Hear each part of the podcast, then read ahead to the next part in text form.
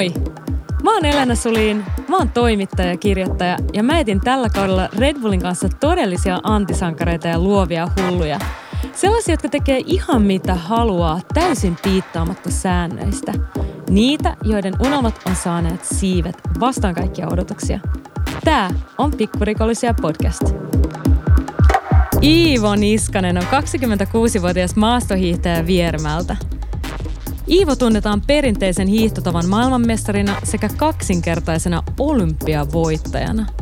Mutta mitä tekemistä Suomen urheilun toivolla on ravihevosten kanssa?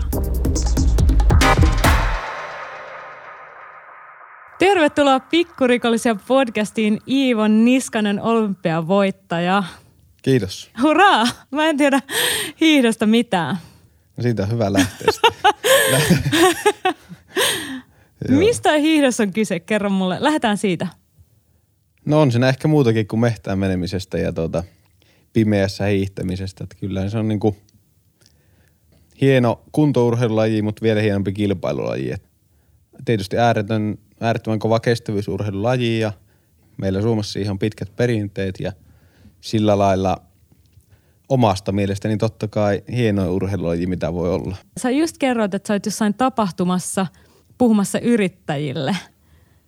No joo, tavallaan se meikäläisen homma on sitten niinku sitä yksityisyrittämistä kyllä, että tietysti on hyvä tiimi siinä ympärillä, mutta tuota itelle, itelle tietysti tähän tulosta ja öö, haluaa tehdä kaikki asiat niin hyvin kuin mahdollista ja että tulisi menestystä ja, ja, mm. ja pystyisi jatkaa ammattimaisesti sitä hommaa mahdollisimman kauan, niin se on se, on se juttu tässä, tässä hommassa ja tietenkin nuo arvokisat on meille, meille se juttu, johon haluaa satsata sitten niin kuin, ja olympialaiset on niin kuin aina joka neljäs vuosi semmoinen tosi, tosi iso juttu, johon, johon satsataan ja se ei ole ehkä se, se on nimenomaan se e, e, iso juttu olla, olla just olympiavoittaja tai, mm. tai arvokisan mitalisti, niin mm. ne on mitä, mitä niin meidän, meidän lajissa sitten muistetaan pitkään. Puhutaan noista sun kisavoitoista ja susta niin kisaajana muutenkin lisää, mutta mä vähän kiinnostaa se, mitä sä sanoit siitä, että,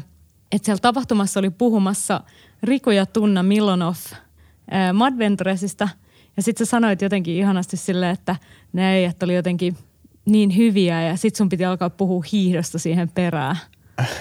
No varmaan jokaisella on niin kuin se, että omat, omat asiat voi tuntua, tuntua mm. arkiselta ja semmoiselta niin kuin, että ei osaa niin kuin toisen ajatusmaailmasta lähestyä sitä omaa hiihtouraa tai hiihtämistä sillä lailla – että kun siihen on niin kasvanut ja, ja, ja mm. sisällä siinä lajissa, niin sitten se on haastava lähtökohta lähteä puhumaan siitä sitten niin kuin isommalle yleisölle, että mitä, mitä se sisällään pitää ja sitten välillä niin kuin unohtaa ehkä mainita semmoisia asioita, joita pitää itsestäänselvyytenä. Mm. Mutta oli kiva olla paikalla tuommoiset niin kuin oikein loistavat puhujat puhuu siihen alle ja, ja, ja voit lähteä paineettomana omaan suoritukseen, niin tota, ei se, sanotaanko näin, että olisi e, enemmän ollut itse helpompi aloittaa peli ja puhua siihen ja sen jälkeen tämmöistä ammattimiehet puhumaan päälle. Tulla sen Raihnasen PowerPointin kanssa, että on mulle pari hiihtodia. Ei, mutta mua kiinnostaa tämä siis, hiihtohan on erittäin epäseksikäs laji. Ja sä oot ensimmäinen urheilija, jonka jälkeen mä oon ollut silleen, että itse asiassa mua kiinnostaa tämä.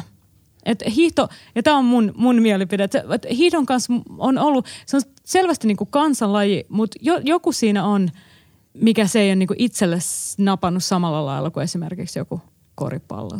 No joo, se on varmasti usean mielipide. Ehkä sama, sama jossakin juoksussa, mutta nyt on ollut ihan kiva huomata, että meillä on Suomessa semmoinen pieni, pieni hiihtobuumi ehkä lähössä ja pitäisi osata niin kuin ehkä nauttia enempi yhdessä siitä hiihtämistä porukassa, kun että, että se mielletään liian, liian paljon ehkä kuitenkin siihen kilpailuun, siihen rä, räkäposkella menemiseen ja mustikkakeitto keitto, tuota, numero, numerolapun rinnassa, että tuota, ei, se, ää, ei, ei se saisi olla sitä, että mutta viimeisen kahden vuoden aikana niin on ainakin tuolla meillä, meillä Kuopiossa on kuullut, kuullut huhu, että Etelä-Suomessakin on niin kuin ihan letkoja, letkoja ladulla. Ja e, siitä on kuitenkin minun näkökulmasta ainakin se laturaivo on poissa, että ei, ei, ei minua haittaa, jos siellä porukka, porukka kuntoilee ja ei, ei tarvii väistellä sun muuta, että suuri osa minunkin harjoittelusta tapahtuu semmoisella peruskestävyysharjoittelulla, jolloin, jolloin jo, joku ohittelu tai joku tämmöinen ei ole, ei ole mitään niin kuin,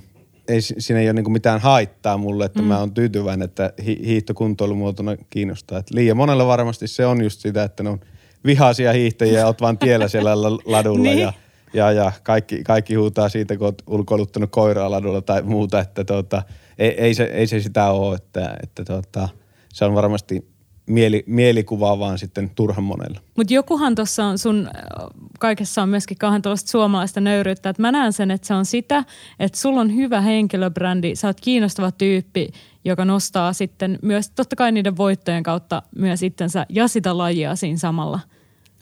No joo, tietenkin kaikki vaatii, vaat, tai mene, menestystähän se vaatii sillä lailla, että mm. alkaa niin kuin laji kiinnostaa, kiinnostaa enemmän ja on paljon hienoja persoonia tietenkin, jotka jää ehkä sen piiloon sen takia, kun sitä niin mm. kirkkainta mahdollista menestystä ei tuu.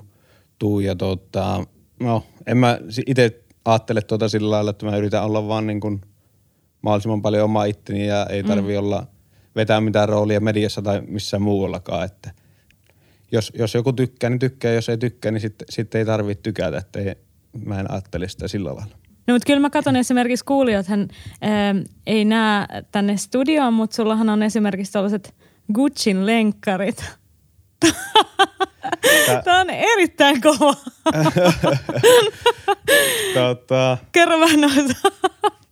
Ää, nyt, nyt mä joudun, joudun turva, turvautumaan tässä, tässä tuota, saattaa olla jota, jotain vaikutusta ehkä, että sisko, sisko on muotisuunnittelija, että Ka, Katri, Katri, voi olla niin semmoinen pieni, pieni inspiroiva teke, tekijä tuossa niin puke, pukeutumishommassa ja, ja, ja ehkä tänne kun, nyt kun tuli Helsinkiin, niin en mä, en mä viiti tulla likaisissa, li, likaisissa juoksulenkkäreissä tähän, että tuota, pääsee, pääsee sisko, siskon tuota, kotiin, kotiin kahville paljon kivuttavammin, kun tulee siististi. Ja totta kai se kiva olla mu- muussakin kuin hiihtovehkeissä, niin se trikoissa pyörii kuitenkin ympäri vuoden. Jep, koska hei nythän mulla, äh, mähän sanoin tuossa aluksi, että mä oon tehnyt sun profiilia vähän tsekkailu, mutta tää on mennyt sul, mulla täysin ohi. Eli mä katsoin vaan sellaista linnanjuhlien kuvaa, jossa sun kihlattu on Katri Niskanen asu päällä ja nyt mulla on mennyt täysin ohi, että se on sun sisko. Joo, näin, näin on. Loistavaa no pari kertaa on saanut, saanut suunnitella Katri, Katri sitten tuota, puolisolle linna, linnankin asuun, mutta hänen, hänen bisnes pyörii sitten ehkä, ehkä sitten muuallakin kuin pelkästään linnanjuhla-asuissa, vaikka ne, vaikka ne siellä niin kuin hyvin useasti esi, esille nousee ja täysin, täysin eri ala kuin, ala kuin oma, oma ala sitten. Yksi osa, minkä takia itse toi hihto ei aina inspaa, on nimenomaan ne vaatteet. Riko on tulossa muotiin. Ehkä, ehkä tuota, ehkä se voi olla vähän tu, tu, turhan, turhan nope, nopeat asut no. sitten, mutta tuota, ei, ei passaa vaatteet levattaa kisossa. siirrytään, siirrytään muodista lajin pari. Miten sä oot itse löytänyt laduille? Kasvanut tietenkin semmoisessa ympäristössä tai tuota, ma- maaseudulta lähtöisin. Hiihtänyt oikeastaan kouluunkin pientä tietä, että tuota, parin, parin kilometrin matka jo ala-asteella – mutta se on, meidän niin kun vanhemmat ei ole hiihtänyt, ne ei ole ollut kilpahiihtäjiä. Et se, se, että minusta ja minun kerttosiskosta on tullut hiihtäjä, niin se on aika monen sattuman summa. Että luulen, että siihen on kuitenkin pohjimmiltaan vaikuttanut se, että on ollut lahjakkuutta pärjätä siinä lajissa, pärjännyt suht helpolla silloin pienenä siinä. Mm. Ja tietenkin urheilu kaiken näköistä muutakin, pelannut jalkapalloa ja muuta, mutta jostain syystä se – se hiihtokulttuuri oli aika voimakas siihen aikaan ja nimenomaan ne omat lahjakkuustekijät siinä, siinä lajissa oli mahdollista pärjätä ja haaveili, haaveili niin olevansa joskus huippu, huippu. Missä vaiheessa sä oot tava, niin ymmärtänyt sen, että tiedätkö mitä, että, että mä en joudu ihan hirveästi tekemään, että mä oon noit parempi tai nopeampi? Hankala kysymys, mutta se oli jollain tavalla itselle, itselle niin pärjäs useammassa lajissa kohtuu hyvin tai hyvinkin – ja se hi- hiidossa silloin, kun 13-vuotiaana on hi- hiihtiille niin kuin ensimmäiset semmoiset lasten SM-kilpailut, hopeasompakilpailut taisi olla 13-vuotiaana toinen ja 14-vuotiaana voittaa. Ja kuitenkin mulla on ensimmäinen semmoinen oikea valmentaja tai että on ruvennut oikein niin kuin miettimään sitä hiihtoa kunnolla, niin tullut vasta 16-vuotiaana. Että kyllä se okay. sillä lailla niin kuin sen, sen myötä ja sen jälkeen sitten niin niitä tuloksia, tuloksia on tullut ja siihen on uskonut, uskonut vielä enemmän, että pystyy sinne mm. pärjäämään. Mutta eikö se aika myöhään? On se sillä lailla myöhään. Toki mä oon käynyt jotakin hiihtokouluja, jotakin, äh, olin, olin lapsuuden seura Viereman koitolla, käytiin jotakin tota, hiihto, hiihtoviikonloppuja pitämässä Vuokatissa ja tämmöistä seurakonsultointia ja siellä sitten ehkä niin kuin vanhempien äh, seuralaisten kanssa yritti hiihtää mm. mukana ja muuta ja nä- näki semmoista esimerkkiä, esimerkkiä sitä kautta.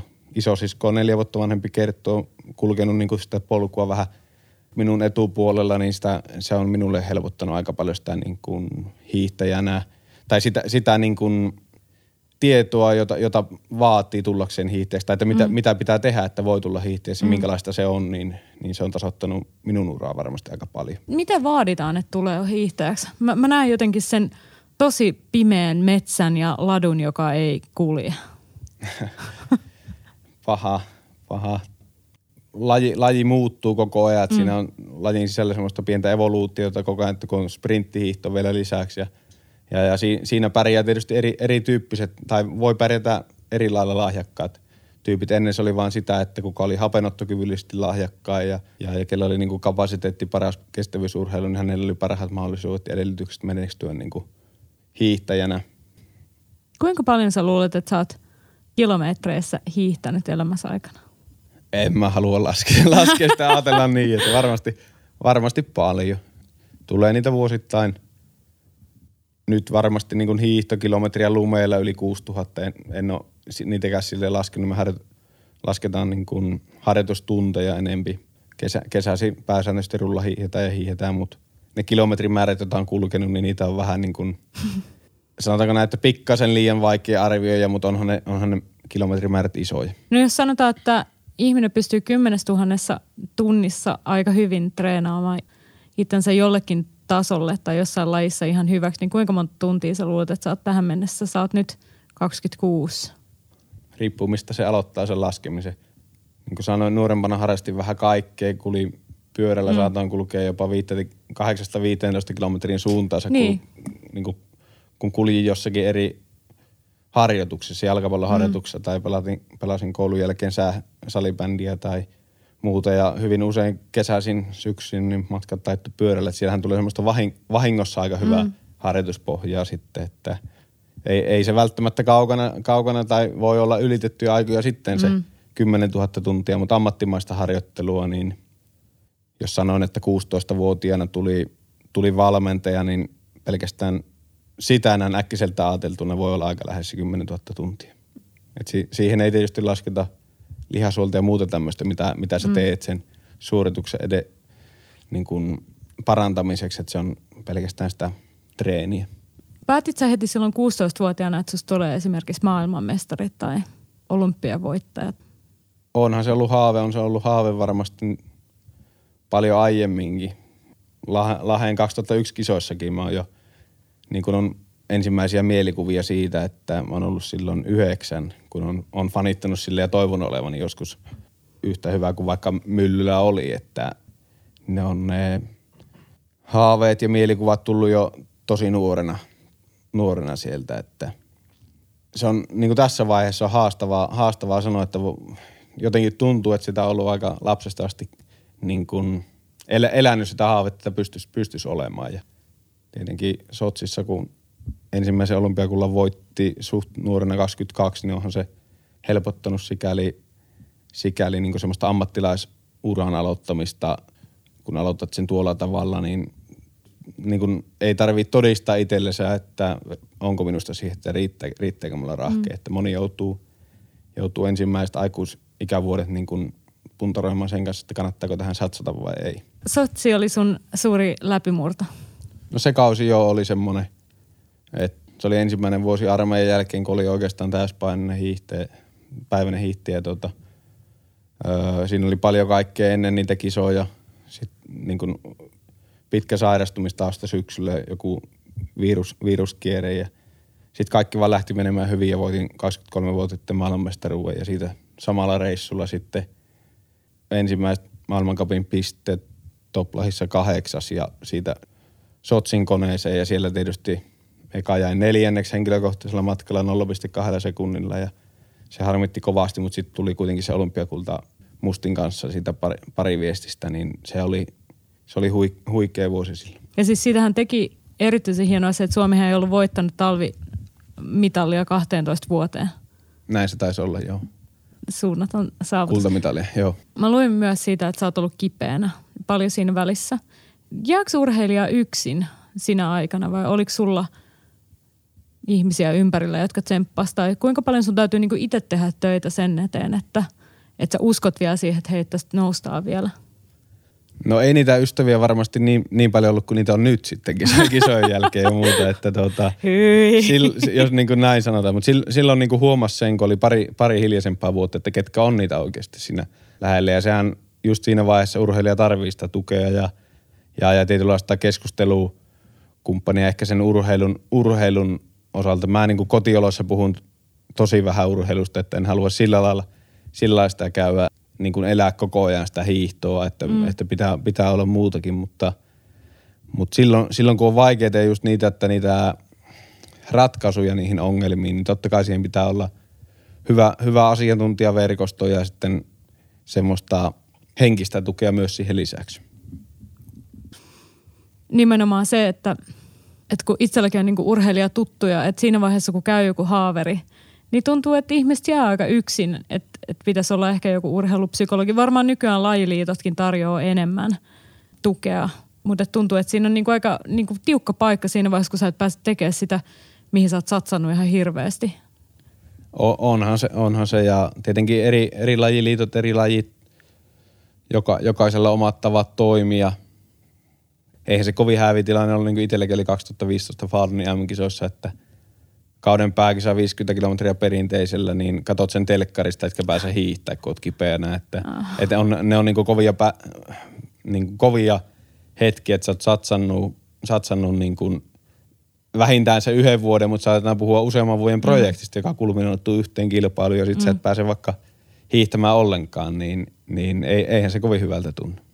No, kerro meille mikä tekee susta hyvän hiihtäjän? Sä oot aiemmin puhunut esimerkiksi hapenottokyvystä tai että laji muuttuu, että myöskin ne kriteerit muuttuu. Mikä susta tekee? Varmasti se on nimenomaan just se hapenottokyky. Mä tykkään harjoitella paljon.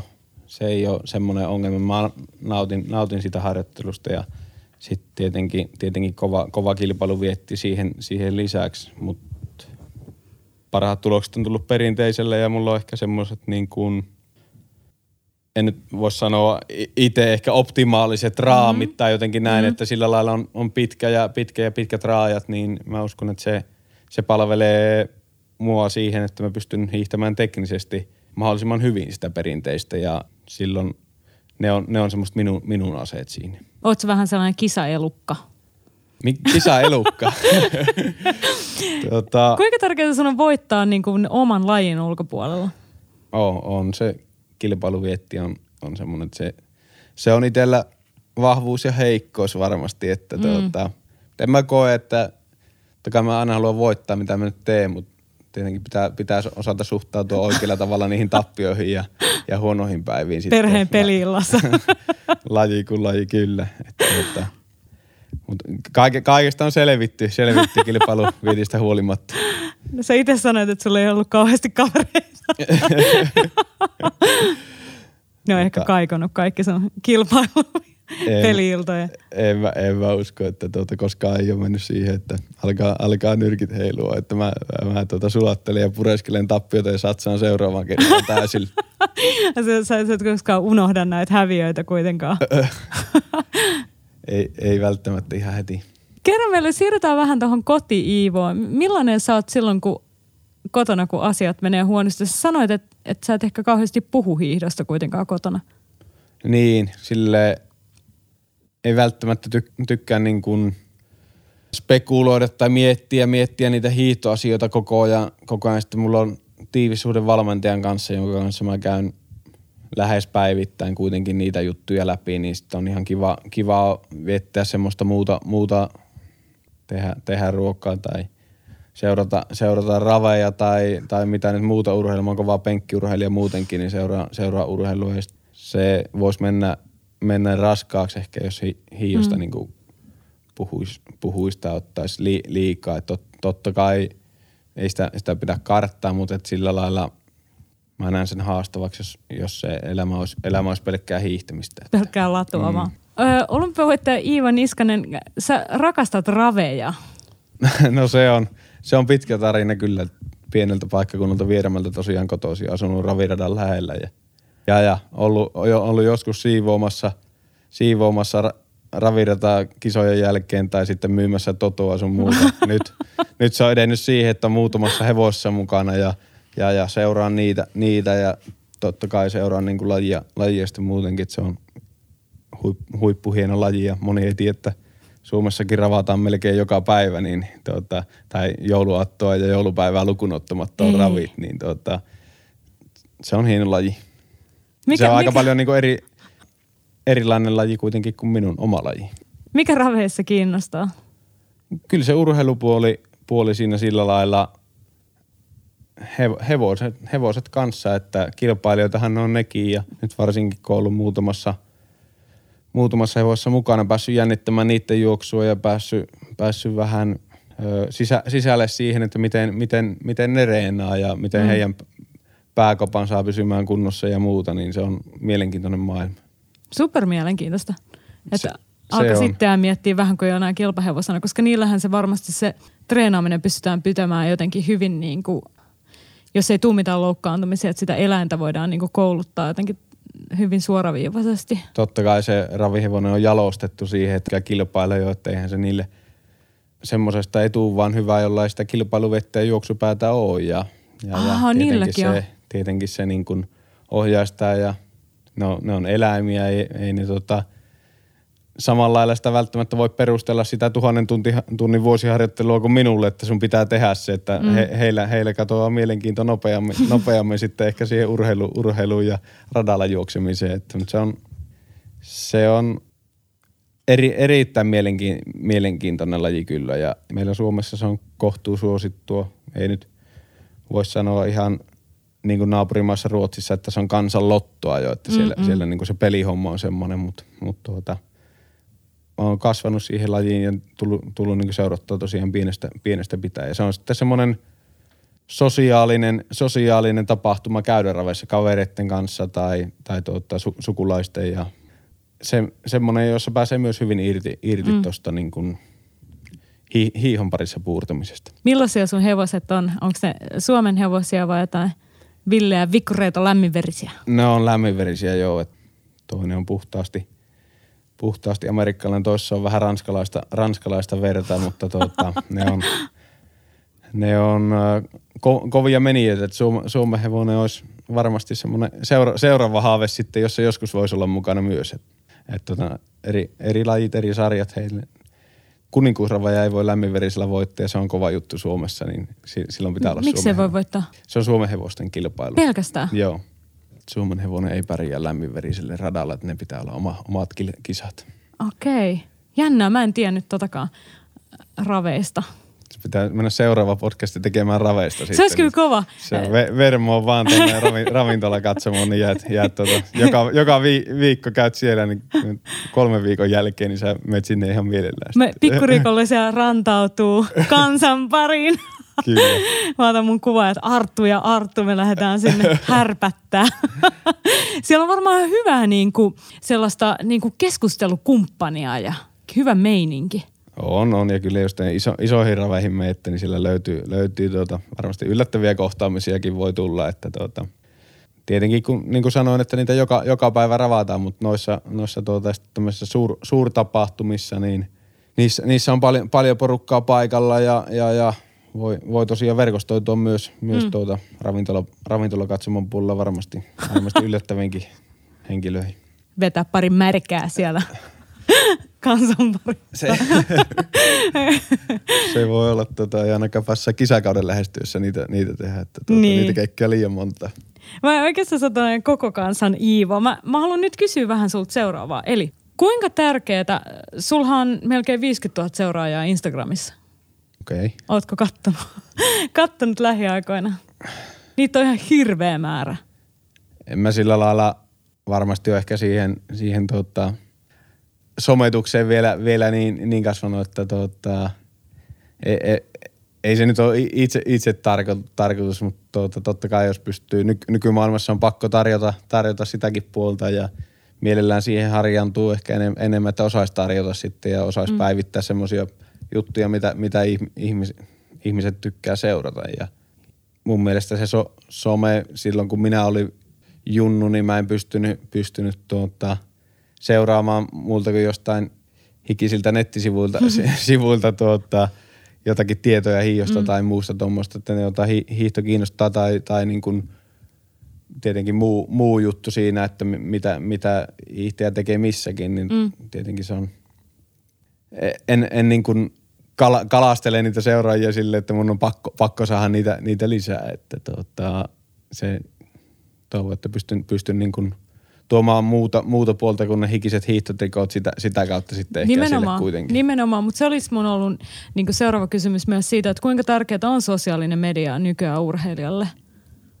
O, onhan se, onhan se semmoinen tärkeä viestinnän väline ja mm. sitten sit kun tietyllä tavalla pärjää, pärjää tietyllä tasolla, niin siellä voi myös hyödyntää sitä ihan – niin kuin in, informaation tuojana, jos et vaikka johon, johonkin on menossa tai johon, johonkin kisaan tai muuta, muuta mutta tieten, tietenkin se on myös semmoista just niin kuin mie, mielikuvan ra, rakentamista mm. ja, ja, ja esille tuomista, että se on, siitä puhutaan paljon ja, ja, ja moni, moni niin kuin te, pitää, että se on, se on, se on se juttu, mitä pitää tehdä, mutta mut tuota, mielestäni se on ainakin omassa, omassa niin kuin, millä tavalla itse sitä käyt, käyttää, niin se ei, se ei pelkästään pohjaudu si, siihen sitten, että, että jos he, helposti puhutaan sitä, että määritellään jo siitä, että kuka on suosittu sen takia, että sillä on sen ja sen verran seuraajia, mm. niin ei, ei, se, ei se ihan, ihan varmasti niin, niinkään sitten mene.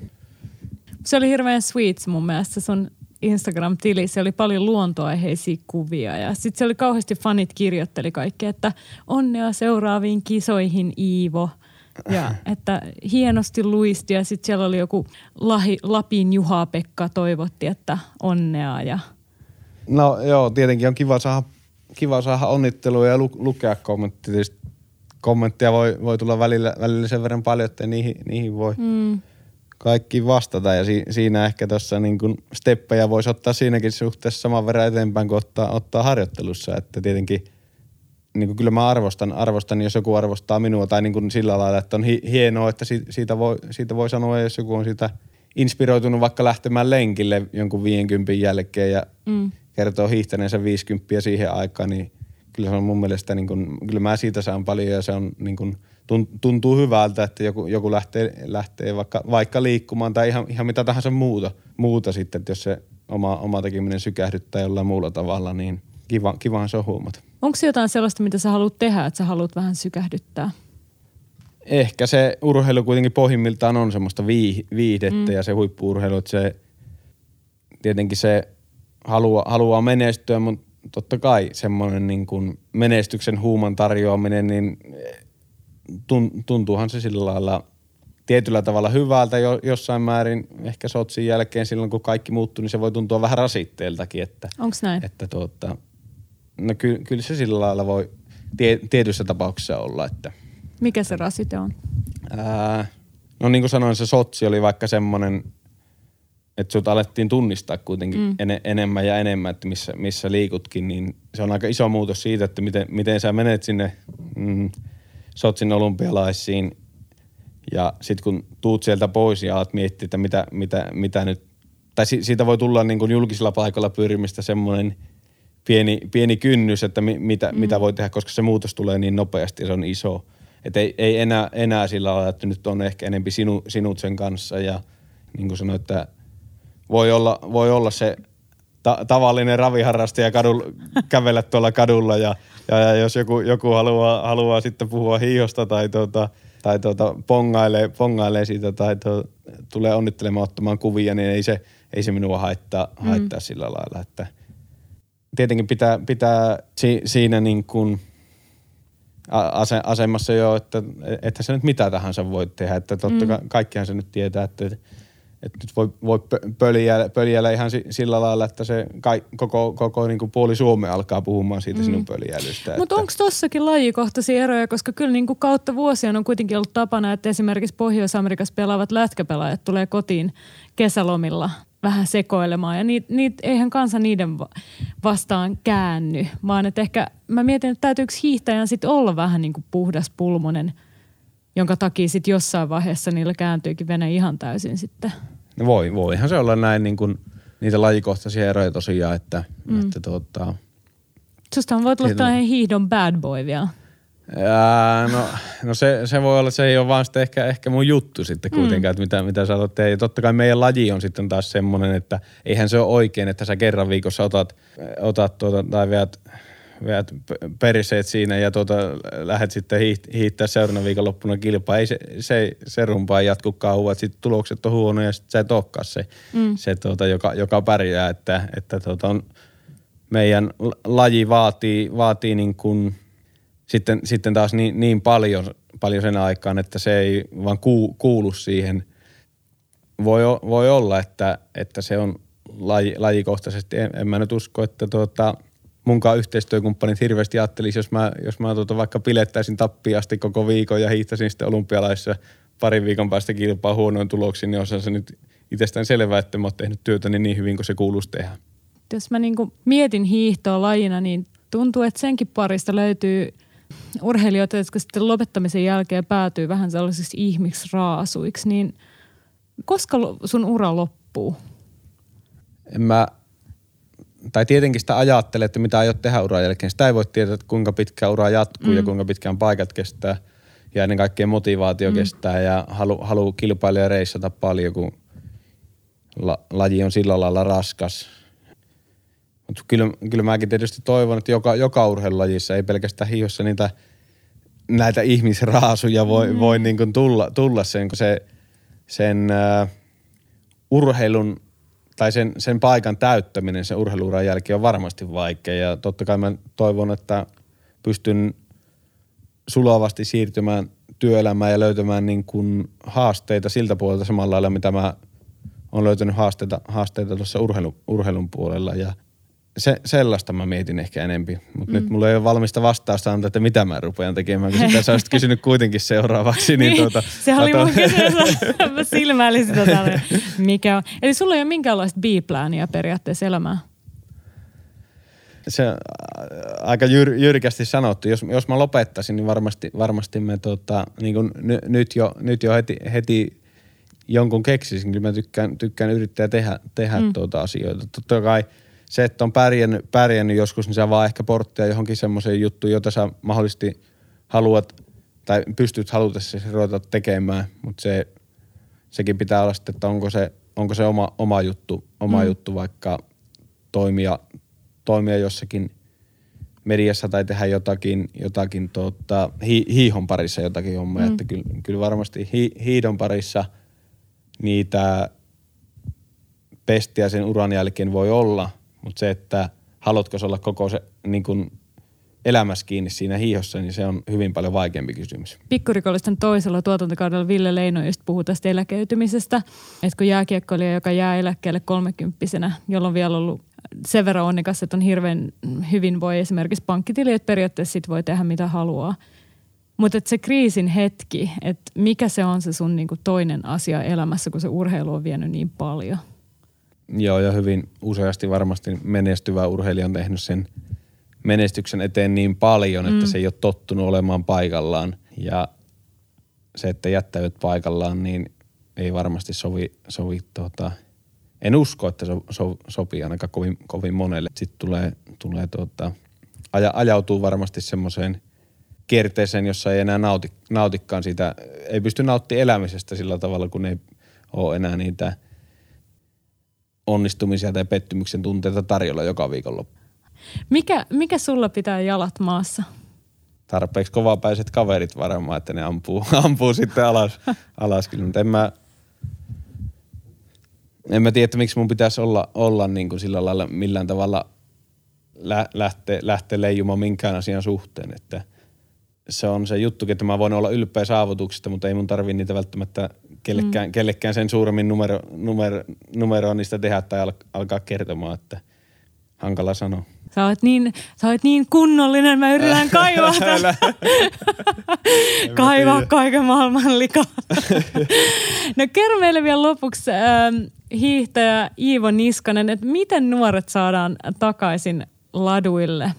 Mä luulen, että siitä on tulossa nyt ja mä on, tai siis on selkeää näyttöäkin siitä, että se seuratoiminta on, on, on vilkastunut ja totta kai se on se urheiluseura on se juttu, mm. että, että siellä pitäisi niin kuin vanhempia pitäisi saada viiä tai herkästi ajatellaan sille, että ne vanhemmat jo ajattelee, että se on niin monimutkainen laji tai jaksa, voi olla suksia tai ei ole mitään osaamista siihen. Se lähtökohta on ollut kuitenkin itselläkin suht samaa, että, että meidän lajissa varmasti pitäisi olla – yhtä, tai sama, saman tyylistä kuin vaikka jääkiekossa tai missä tahansa, että viiän, viiän lapset treeniin ja haetaan se sieltä pois. Niin, mm. niin semmoisen järjestäminen on ehkä niin kuin meidän, meidän lajissa se asti. Sitä, sitä myöten niin kuin tulee, ja ennen kaikkea lasten kautta se pitää, pitää olla, että, että, että sit, sitä kautta niin kuin vaan saatava. Se, että semmoista tilannetta niin kuin Norjassa, että hiihtokouluihin ei pääse kaikki halukkaat, että niin. ne on, ne on niin kuin myyty loppuun ja haetaan hoijosta iso bus, bussilasti tulee mm. ja kaikki lapset lähtee hiihtämään sen päivähoidon jälkeen. Niin semmoisen on vielä matkaa ja, ja, ja se kulttuuri on niin kuin täysin, täysin eri tota Norjassa, mutta mä uskon ja toivon, että se, se on niin kuin – huonojen asioiden niin kuin seuraamus tuosta Lahen, Lahen surullisesta kisoista, mutta sieltä alkaa olla jo tarpeeksi pitkä aika ja mm. nyt on tavallaan uusi, uusi niin kuin sukupolvi ottanut sen ja tullut menestystä, menestystä eri, eri keinoin sitten, että ei ole, ei ole niin kuin, se ei, ei voi käydä noin, että pilvilinna romahtaa niin kuin kokonaan ja, ja, ja se vaatii aikaa kääntää se kurssi, mutta kun meillä on se hyvä – hyvä perintö siitä lajista niin kun, ja se on kuitenkin kaikkien, kaikki suomalaiset kuitenkin vielä tietää maastohiihon, niin tuota, mm. se, se on huippulähtökohta rakentamaan sitä tulevaisuutta meidän lajiin. Iivo Niskanen, mitä sitten, voisiko ne pääpannat jättää pois? Pääpannat. mä katsoin, se... sulla oli Instagramissa pari kuvaa. Aa. Mä olin jo pari scrollannut, että Onko ihanaa uusi Mä meinasin ottaa sellaisen mun äidin hiihtopannan tänne ja istua se päässä. Se. Siihen kulminoituu mun mielestä hiihdon huonot puolet. Fanta on hyvä, sit kun on ta- liian kuuma, niin ei voi hiki valua silmiin, kun alkaa kirvelee, niin tuota, ei, Fanta näyttää hyvältä. Älä, älä nyt tuota, ei kaikki, kaikki tuota, kuuntelijat ole sitä mieltä kuitenkaan. se on totta, se on totta. Hei, Kiitos Iivo Niskanen, todellinen pikkurikollinen. Me toivotaan sulle pitkää uraa ja kuninkuusravien voittoa. No niin, kiitos. kiitos.